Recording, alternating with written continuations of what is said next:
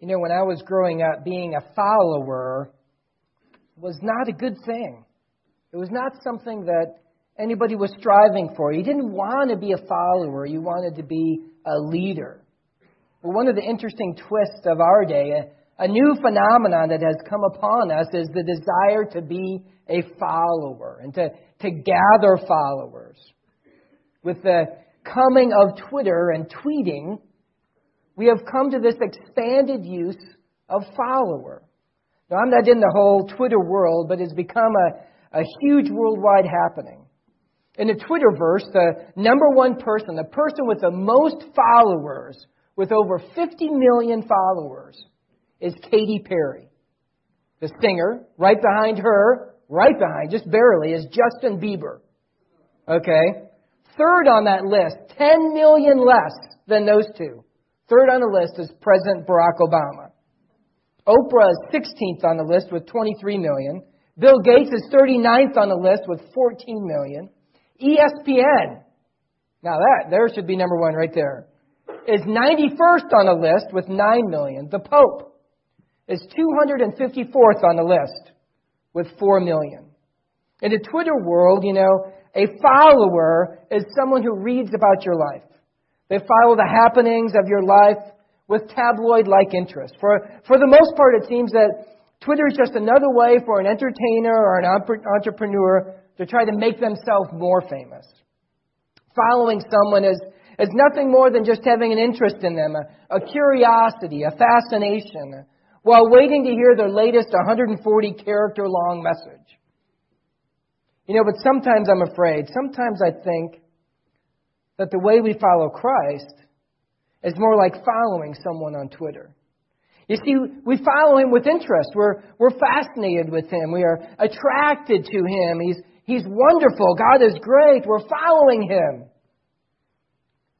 But are we following him? You see, to be a, a true follower of Jesus, to be a follower of Jesus the way the Bible describes it, it means so much more. It involves obedience and respect and understanding and truth. It involves pursuit and passion and stick to itiveness. It involves sacrifice and service, love and devotion. It involves our feet and our hands and our heads and our hearts. It involves real, substantive, life changing commitment. Today we're going to look at uh, Luke chapter 5, the account of Peter's decision to become a fully devoted follower of Jesus Christ. So open your Bibles with me uh, to Luke chapter 5, and we'll read verses 1 through 11. It says, On one occasion, while the crowd was pressing in on him to hear the word of God, he was standing by the lake of Gennesaret. And he saw two boats by the lake, but the fishermen had gone out of them and were washing their nets. Getting into one of the boats, which was Simon's, he asked him to put out a little bit from the land, and he sat down and taught the people from the boat. And when he had finished speaking, he said to Simon, Put out into the deep and let down your nets for a catch. And Simon answered, Master, we toiled all night and took nothing. But at your word I will let down the nets. And when they had done this, they enclosed a large number of fish, and their nets were breaking. They signaled to their partners to, in the other boat to come and help them. And they came and filled both boats so that they were beginning to sink. But when Simon Peter saw it, he fell down at Jesus' knees, saying, Depart from me, for I am a sinful man, O Lord. For he and all who were with him were astonished at the catch of fish that they had taken. And so also were James and John, sons of Zebedee, who were partners with Simon. And Jesus said to Simon, do not be afraid, for now on you will be catching men. And when they had brought their boats to land, they left everything and followed him. Father, it is our passion at this moment to hear from you through your word. In Jesus' name, amen. This is an amazing passage. The amazing passage that that we're going to talk about today three steps to becoming a committed follower of Christ. The first one is that you have to know what Jesus taught. The crowds are following Jesus wherever he goes. He's been preaching throughout the region of Galilee from synagogue to synagogue, from town to town. At the end of the previous chapter, we see that after a long day of ministry on the Sabbath at Capernaum, Jesus at daybreak departed from there to, to get some alone time with his Father. We'll, we'll see that that was Jesus' pattern of his life. But the people sought him out. They, they wanted him to come back to Capernaum, come back to their town and stay. They wanted all the blessings of having Jesus in their town. They wanted it for themselves. They wanted him to stay. But Jesus knew his mission, and he said there in Luke chapter 4, verse 43, I must preach the good news of the kingdom to other towns as well, for I was sent for this purpose. One of the great purposes of Jesus was to preach the good news of the kingdom. It says in Mark chapter 1, verses 14 through 15, right before the parallel passage of what we're going to be talking about today in Luke, it says, Now after John was arrested, Jesus came into Galilee proclaiming the gospel of God and saying, The time is fulfilled. The kingdom of God is at hand. Repent and believe in the gospel. Jesus had a powerful and literally earth changing message to preach and to proclaim throughout the land. On this occasion, as we read, as recorded for us in Luke, uh, Jesus is being pressed in by the crowds that are so great. They wanted to hear the Word of God. They'd never heard teaching uh, like Jesus was teaching. His message had authority, and listening to Jesus speak was like listening to direct revelation of God. It was like listening to the very words of God. Because it was. See, the crowds have followed him. They pressed in. They pursued him. But not just for his miracles, but also for his message. The crowd was so large and pressing in on Jesus that standing by the Sea of Galilee, Jesus had an idea that would enhance his ability to teach the whole crowd. Luke calls the Sea of Galilee in our passage uh, by one of its regional names, the Lake of Gennesaret. Luke always refers to the Sea of Galilee as a lake. Gennesaret was a, a fertile plain alongside the Sea of Galilee near the city of Capernaum. Luke probably uses this name of the Sea of Galilee to help describe where the action of this story is taking place. So Jesus is pressed in by this large crowd as he's walking along the lake. Jesus sees those two empty fishing boats moored along the lakefront. The fishermen are done fishing. They'd fished all night, and as verse 5 tells us, without a single catch. Now, as daytime has arrived, and with the prospects of successfully fishing significantly dwindled, they'd given up and come to shore and were cleaning their nets. Jesus gets into one of the fishing boats, uh, the boat that belonged to Peter, and asks to be put out into the lake. From there, he sits down into the boat. Sitting was the customary way of formally teaching, and he teaches the people using the boat as his pulpit and the natural acoustics of the water and the land to create this mini amphitheater, he teaches the crowd. The events of chapter 5 of, of Luke are several months to nearly a year into Jesus' ministry. Jesus has already been taught, teaching throughout the regions of Galilee and Judea. He has performed numerous miracles. He's been baptized by John the Baptist, been tempted in the wilderness, turned water into wine at the wedding at Cana, had this great conversation with Nicodemus, had been rejected in Nazareth. He already had many people following him. Simon, who we more commonly call Peter, is well acquainted with Jesus. We saw in Luke chapter 4 that, that Jesus was staying at his house, that Jesus healed his mother in law. We see in John chapter 1 that, that Peter has been connected with Jesus as one of his special followers and w- was already doing that before the story that we're looking at today occurs. See, Peter had seen firsthand many of the miracles of Jesus. Peter had accompanied Jesus on many of his teaching opportunities throughout the area. He was a follower of Jesus. He knows Jesus. He had heard Jesus teach. He had heard Jesus proclaiming the gospel, saying, Repent and believe. The kingdom of God is at hand. The story today is not about the conversion of Peter from disbelief in Jesus to repentance and belief. Peter already believes. Peter has already repented. Peter already trusts in Jesus as his Messiah. The passage is not about conversion, it's about commitment. It's about calling. It's about conviction and confession. It's about becoming a sold out disciple for Jesus Christ. This passage today is a challenge. It's a challenge for each one of us in this room right now who calls themselves a Christian, a follower of Christ. See, the first step on the road to becoming a committed follower of Christ is to know what Jesus taught. How can anyone be fully committed to something they don't really know? So, how are we doing on knowing what Jesus taught? If we're his willing followers, how well do we know our master?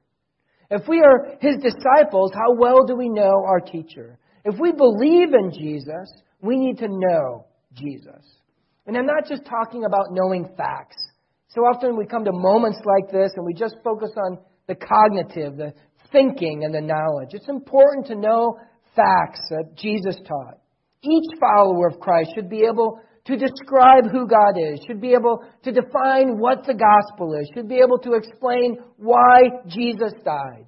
Each one of us who are followers of Christ should be able to know and explain the basic tenets of our doctrines and beliefs. But simply memorizing and reciting what one believes is not enough. You see, Jesus didn't come to just give us new knowledge. Jesus didn't come to give us new information. He came to give us a new life. He came to give us a new heart. He came to give us eternal life, an abundant life. It is the application of our new knowledge that leads to a growing and vibrant, grace filled, faith stretching relationship with Jesus Christ.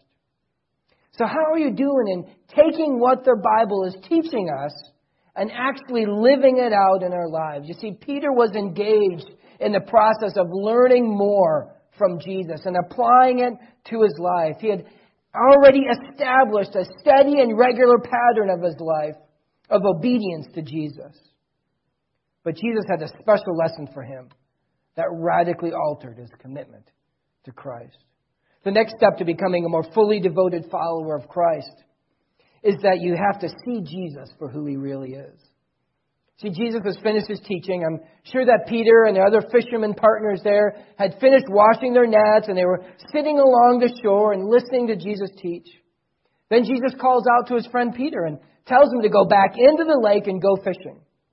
Jesus tells him to take, take his fishing boat to the deep water of the lake and to let down his nets and to catch fish. Peter had just fished all night without catching a single fish.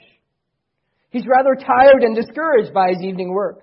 He's cleaned up all of his gear in, in preparation for next evening's fishing trip. He's now sat there and listened to Jesus teach, and now probably the first thought in his mind is, I just want to go home and get some rest. I don't want to go back out fishing when the when the fishing isn't even good anyway.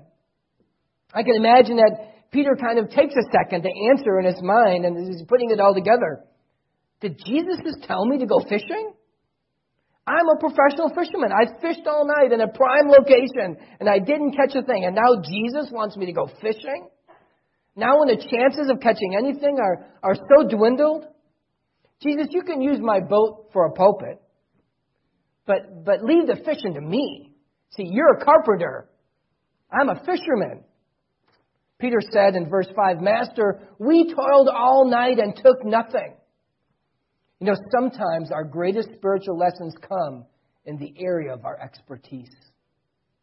Sometimes the greatest spiritual lessons we get are when we are humbled in the area of our expertise.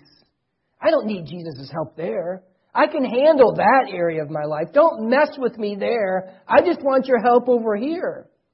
How often do we spurn some of the greatest lessons of our faith by relying on our own competency rather than just simply obeying God's word?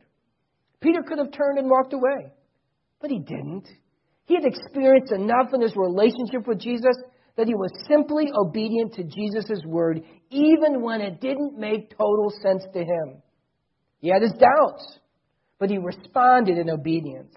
All he had to go on was the word of Christ. And that was enough for him. his faith and trust in Jesus was real. When all we have to go on is the word of Christ, is that enough for us? Is our faith and trust in Jesus so real and substantive that when Jesus tells us to do something, do we do it regardless of our doubts or what we think makes more sense? Folks, all Peter had was God's Word. All we have is God's Word. And that is enough.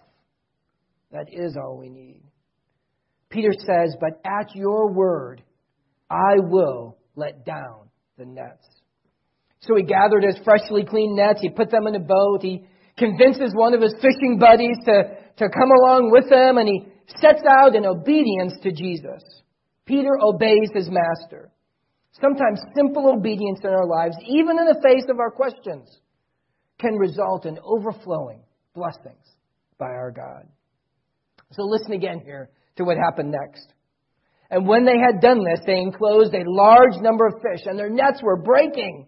They signaled to their partners in the, in the other boat to come and help them. And, and when they came, they filled both boats so full that they began to sink. While Peter hauls in the greatest catch of his life, the most overwhelming amount of fish that he has ever seen at one time in his whole experience as being a professional fisherman. And Peter is broken. Peter's not celebrating. Peter's not high fiving his partners. Peter is moved by the conviction of the Holy Spirit on his heart. Peter is stirred in the deepest part of his soul. His pride, his pretension, his arrogance, his sinfulness has overwhelmed his thoughts. He is broken and he's humbled in the very area of his strength. He has been awakened to a new reality about Jesus which opens up for him a new reality about himself. He can't even look at Jesus. See, all of a sudden, in the midst of this event, is this personal revelation from God to him about who Jesus is and, and who he is.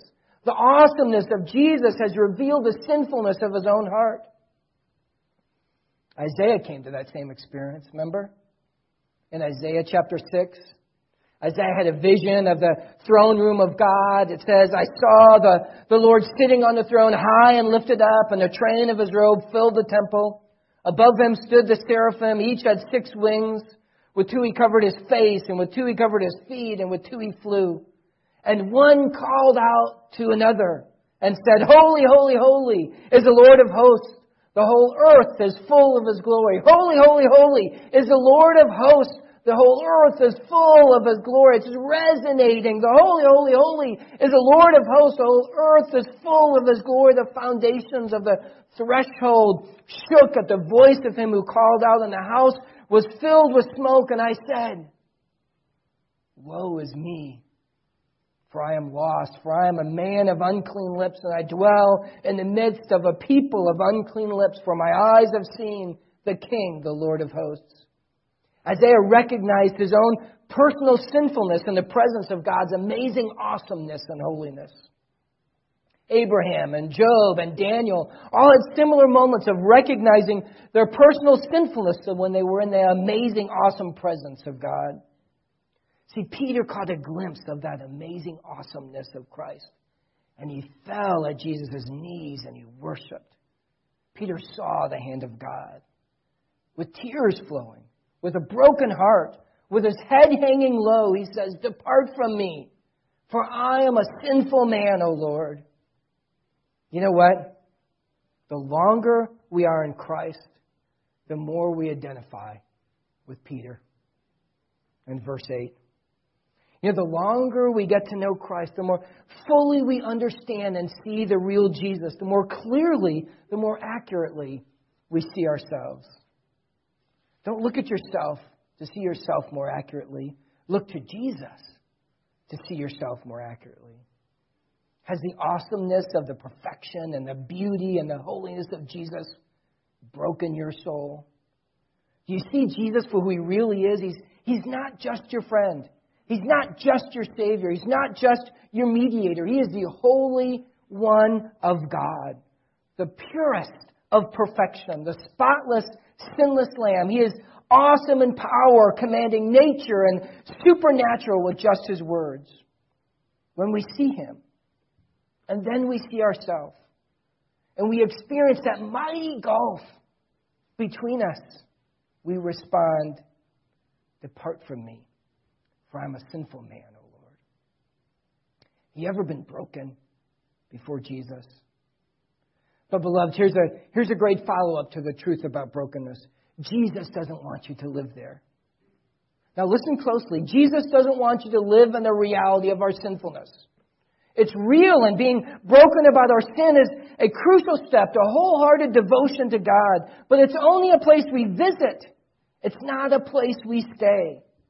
Jesus doesn't want us to stay there because He came to take us from there. He came to take our sins. He came to give us forgiveness.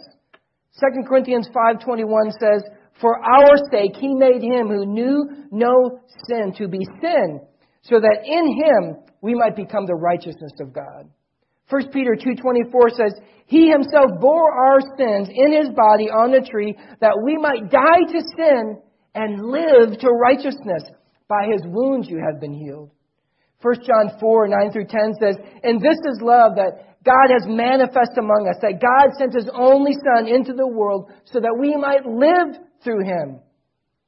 And this is love, not that we have loved God, but that he has loved us and sent His Son to be the propitiation, the atoning sacrifice, the substitutionary atonement for our sins. Romans 6:23 says for the wages of sin is death, but the free gift of God is eternal life in Jesus Christ our Lord. Jesus didn't come to make us wallow in our sinfulness, but to make us realize that we're living with the pigs, but get up and run home to your loving Heavenly Father. Oh, folks, it's in those moments of brokenness that we overflow with a recognition of His love. We overflow with His acceptance. We over, overflow with the gratitude that we have to Jesus as our Savior, to Jesus as the lover of our souls, to Jesus as the forgiver of our sins, Jesus as our Lord. Dr. Dixon, president of Cedarville University, when I was there, had a saying those whom God breaks the most, He uses the most. Don't shy away from experiencing your brokenness in Christ. Don't shy away from that because it is at those moments when Christ breaks through and you experience in a deeper way His love, His grace, His mercy, and His forgiveness. Because it is experiencing our brokenness and experiencing God's reconciliation and restoration that then prepares us to be a greater tool for the purposes of God. I long to be broken by God because I long to be restored by God because I long to be used by God. To be a fully devoted, sold out, 100% committed follower of Christ, you have to see Jesus for who he really is. You have to see yourself for who you really are. And then you will respond with a, a deeper love and motivation to follow Christ to be used by your Christ because you will know in a real substantive way the depth of God's love and forgiveness for you. I can just imagine that, that Jesus picked Peter up, looked directly into his eyes, and said to him, Follow me. Don't be afraid. From now on, you'll be fishers of men. He was saying to Peter, I choose you. I love you. I want you. I have, a, I have a purpose and a plan for you. And Jesus is saying that to each one of us follow me. Don't be afraid. I have a plan for you. I have a purpose for you. I love you. I, I choose you. The next step to becoming a fully devoted follower of Christ is to respond with everything, everything of us to Jesus' invitation. You give up everything. Verse 11 says they left everything and followed Jesus. David Platt says, let's put ourselves in the shoes of these of those eager to follow Jesus in the first century. What if I were that potential disciple being told to drop my nets? What if you were the man who Jesus told to not even say goodbye to his family? This is where we come face to face with a dangerous reality. We do have to give up everything when we follow Jesus. We do have to love in a way that makes our closest relationships in this world look like hate. But we don't want to believe it. We're afraid what it might mean for our lives. So we rationalize these passages away. And this is where we need to pause. Because we're starting to redefine Christianity. We're, we're giving into the dangerous temptation to take Jesus of the Bible and twist him into a version of Jesus that we find more comfortable. A nice, middle class American Jesus. But do you realize and uh, what we're doing at this point? We are molding Jesus into our own image. What a powerful, challenging words and thoughts. When the boat gets to land, Peter leaves the greatest catch of fish that this professional fisherman has ever experienced. He leaves it all behind to passionately pursue his Savior, Jesus Christ. His commitment had grown exponentially. Now his identity is completely found in Christ, not in the things of this world, no things no longer have that lure on his soul. Not in the relationships of this world. No relationship has that lure on his soul. You see, in leaving everything and giving up everything, he found the greatest treasure, the greatest love, the greatest purpose of all for his life. The great missionary Jim Elliot said, He is no fool who gives what he cannot keep to gain what he cannot lose. In Matthew 13, 44, Jesus gives us this great parable. He says, The kingdom of heaven is like a treasure hidden in a field which a man found and covered up. Then in his joy, he goes and sells all that he has so that he can buy that field. So this guy is walking in the field and he stumbles and he finds this hidden treasure, a treasure that is worth more than he could ever dream of. He looks around, you know, to make sure that nobody saw him. He quickly buries the treasure so that there's no indication that he was ever there. Then he goes and sells everything. Everything he owns. He sells it all. His friends and his family think he's gone crazy. They question him, What are you doing? He tells them that he's selling everything so he can buy a field. They kind of look in disbelief. You're selling everything to buy a field? What a terrible investment. But, folks, he knows something, doesn't he? He knows that he's really not giving up anything. He knows that he's really not sacrificing anything. He knows that in the end, instead of losing, he's gaining. He knows that in the end, he's not being stupid, he's being wise. He knows that in the end, he's not failing in his life, he's experiencing the greatest treasure of his life. He sells it all, he abandons it all with joy because he has found something worth losing everything for. Have you found something? Have you found someone that is worth losing everything for? Have you abandoned it all with joy because the one who calls you is worth it? Jesus is saying to you, from now on, follow me. Don't be afraid of what you might lose because what you will gain will far outweigh it all. From now on, follow me. So you might be saying to yourself, I, I want to follow Jesus. I want to be a fully devoted, sold out follower of my Savior. So what am I supposed to do? You ready for this now? What am I supposed to do? Follow Jesus. Follow him. At your job? Follow Jesus. At your lunch break? Follow Jesus. When your boss is mad at the world, what are you supposed to do? Follow Jesus. At home, when things are chaotic, what are you supposed to do? Follow Jesus. When your kids are disobedient, what are you supposed to do? Follow Jesus. At church, follow Jesus. In retirement, follow Jesus. In your expenses, in your pocketbook, what are you supposed to do? What does a sold out, 100% committed follower of Jesus Christ do? They follow Jesus. See, pursue Him, putting His plan and His priority first. From now on, Jesus said, follow me. I found this quote. As we step up in our commitment to Christ, everything begins to change about us. Our minds change. We realize that who God is and what Jesus has done and how much we need Him. Our desires change. The things of this earth that we once loved, we now hate. And the things of God that we once hate, we now love. Our wills change. We, we go wherever Jesus says. We give whatever Jesus commands. We sacrifice whatever it costs to spend our lives in uncompromising obedience to God's Word. Our relationships change. We lay down our lives in love for one another in the church as together we spread the gospel. Our reasons for living change. Possessions and positions are no longer our priorities. Comfort and security are no longer our concerns. Safety is no longer our goal because self is no longer our God. We now want God's glory more than we want our very own lives.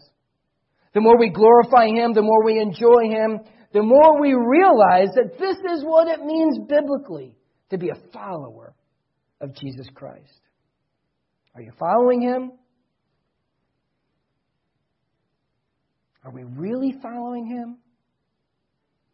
See, we have found someone worth losing everything for. Will we surrender all to Him? Let's pray.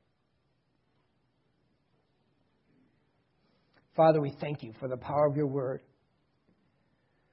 From 2,000 years ago on that lakeshore in the Sea of Galilee to this room right now in our hearts through the power of your Holy Spirit to challenge us, to teach us. Lord, you are awesome. Thank you. And Lord, it is, it is in this awesomeness, it is in this this recognition of who you are, that we look to you and say to you from the depths of our heart, we will follow you. We will surrender all. In Jesus' name, amen.